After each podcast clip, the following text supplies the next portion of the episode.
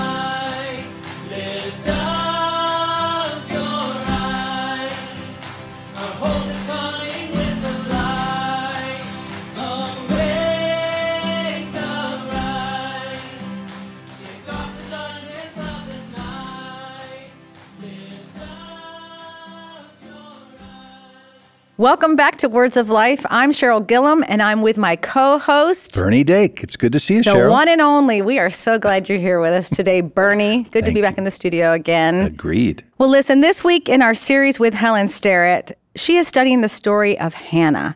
Hannah's story is a powerful example of mothers entrusting their children to God. And if you've missed any of these episodes, this series began in June, so visit salvationarmysoundcast.org to subscribe and get caught up. Welcome. For the casting call for this Broadway musical, it's short. We will need Elkanah, the husband, Hannah, the barren wife, Penina, wife number two who bore Elkanah children, and Eli the priest. Let's see how these characters would have won accolades in our Broadway production, Don't Cry for Me, Penina. We find this account in 1 Samuel 1. A bit of background is important for us as we begin this study. This was a critical period of Israel's history. During the times of the judges, people did everything as they saw fit. The pattern of idolatry, repentance, and backsliding was repeated time and time again. The people did whatever they pleased. They needed a spiritual leader who could set the course of the nation on a right path according to God's word, to take back the spiritual darkness and backsliding in Israel. Samuel would be the person to do this, and Hannah, his mother, was instrumental in bringing him into the world and helping to prepare him for such a time as this. Hannah was a woman of courage as well as a woman of faith and prayer. Her story of prayer, faith, and dedication should be an inspiration for each of us listening today. Let's meet the family. Elkanah lived in Ramah. He was from the priestly tribe of Levi. He had two wives, Hannah, who was barren, and Penina, who had given Elkanah sons and daughters. He was a godly man, and each year took his whole family to Shiloh from his home to worship and offer sacrifices to the Lord. Now, some may think his family was normal, except for the fact he had two wives. Can you imagine two women in the kitchen running a house? As might be expected, there was tension in the family, and what might have been a sense of calm at home erupted when the family made the trip to Shiloh. To add to the tension, we learned that Elkanah loved Hannah best.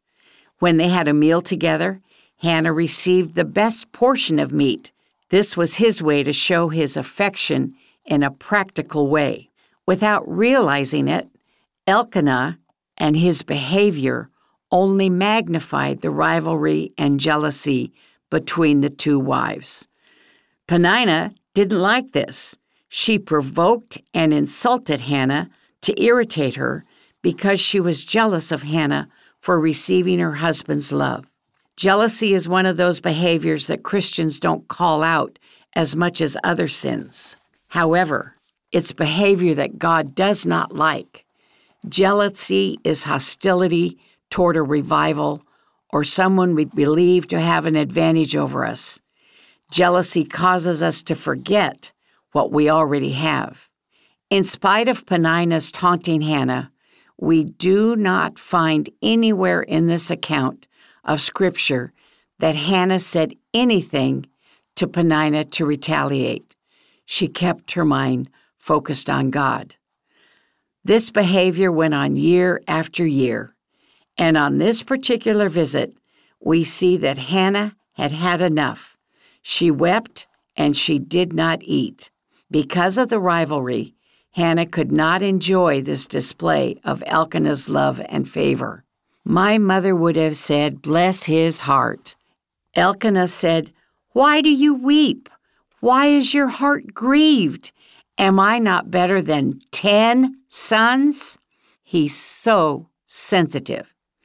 He loved Hannah, but perhaps did not realize she had needs he could not fulfill.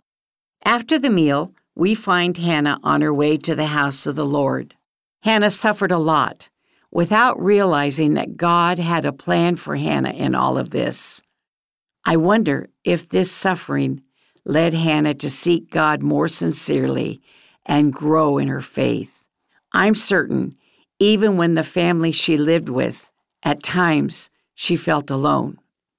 I think there are times in all our lives where we feel alone and wonder what God's plan is for us. Hannah didn't abandon her faith in God despite her life problem. She went to the Lord, and her prayer was very real, sincere, and intense. Hannah poured her soul to God in prayer. Obviously, Hannah had a deep and abiding love for God. The value of persistent and passionate prayer is one of the central lessons we take from Hannah's life. There are five things we can learn from her prayer. She prayed openly, she prayed sincerely, she prayed continuously, she prayed fervently, she prayed believingly. Do we pour out our hearts to God? Desire is the very soul of prayer and Hannah found peace and comfort in prayer. Are we missing the desires of our hearts because we don't ask for them in prayer? Could it be family, financial needs, healing, broken relationships, work, deliverance from temptation? The list is endless. God delights in hearing from us. He's waiting for us. In her prayer, Hannah made a vow to God she promised that she would give her son back to God for all the days of his life. She's not bargaining with God, she made a promise. We can say she trusted in God and loved God so much to the point she would offer her son to him. As Hannah prayed, Eli the priest was watching, but he didn't understand her. He saw her lips moving, but her voice was not heard. Some people pray loudly when praying, and others in quiet reverence. And God hears both. This is a comfort for us. God's always there, even when we're unable to find words to petition. Effective prayer can be silent and in our hearts. Eli misunderstood Hannah's time in prayer. That he suspected her of being drunk was not surprising, considering that religion was at a very low ebb in Shiloh at that time. Eli seemed to lack spiritual discernment. He was insensitive, and his rebuke was uncalled for. He was condescending, a reminder how we need to listen and respond when people come to us, even if we are not priests. Hannah did not accept Eli's accusation. She didn't treat him with disrespect. Rather, there was grace and humility in her response. At this point, she poured out her heart to Eli, explaining her desire for a child. She had the wisdom to let Eli know her heart. This shows her spiritual maturity. Eli blessed her and prayed God would grant her prayer. She went and ate something, and her face was no longer downcast. It's a clear contrast between before and after. It can be the same for us when we come to the Lord in prayer. The family arose early the next morning and worshiped. Hannah worshiped the Lord in faith while the promise had not yet been fulfilled. Such an example of faith. In the process of time, a child was born. His name is Samuel, meaning name of God. Hannah didn't travel with the family for yearly visits to the house of the Lord until Samuel was weaned. In that culture, a child was not weaned until he was two and sometimes three years old.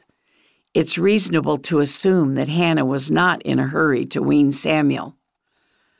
Hannah was a woman of her word. She prayed. She promised that when her prayer was answered, she would redeem her promise. As much as she loved her only child, Hannah did not hesitate to keep her promise.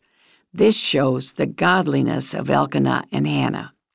When they brought Samuel to the temple, she reminded Eli of her previous visit and her promise to God. She left Samuel under his care to serve the Lord.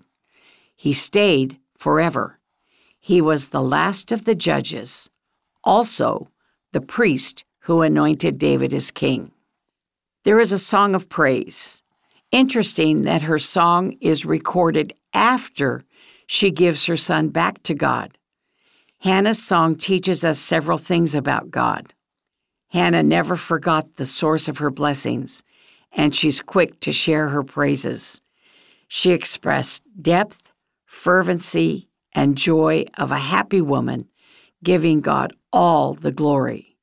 There is no one holy like the Lord. There is no rock like our God. The Lord is a God who knows and is in control. Hannah's prayer was all about God. It was a prayer of thanksgiving and gratitude for God's greatness. Though it may be difficult to see and understand what God is doing and why God is taking so long to answer our prayers, we can be confident that He hears and answers and the answers will be far from ordinary and have extraordinary purposes. May God show you the extraordinary in the ordinary. Blessings today. The Salvation Army's mission, Doing the Most Good, means helping people with material and spiritual needs. You become a part of this mission every time you give to the Salvation Army. Visit SalvationArmyUSA.org to offer your support and we'd love to hear from you. Call 1 800 229 9965 or email us at radio at uss.salvationarmy.org. Tell us how we can help, share prayer requests, or share your testimony. We would love to use your story on the air. You can also subscribe to our show on iTunes or your favorite podcast store, and be sure to give us a rating. Just search for the Salvation Army's Words of Life. Follow us on social media for the latest episodes, extended interviews, and more. And if you don't have a church home, we invite you to visit your local Salvation Army Worship Center. They'll be glad to see you. This is Bernie Dake, inviting you to join us next time for the Salvation Army's Words of Life.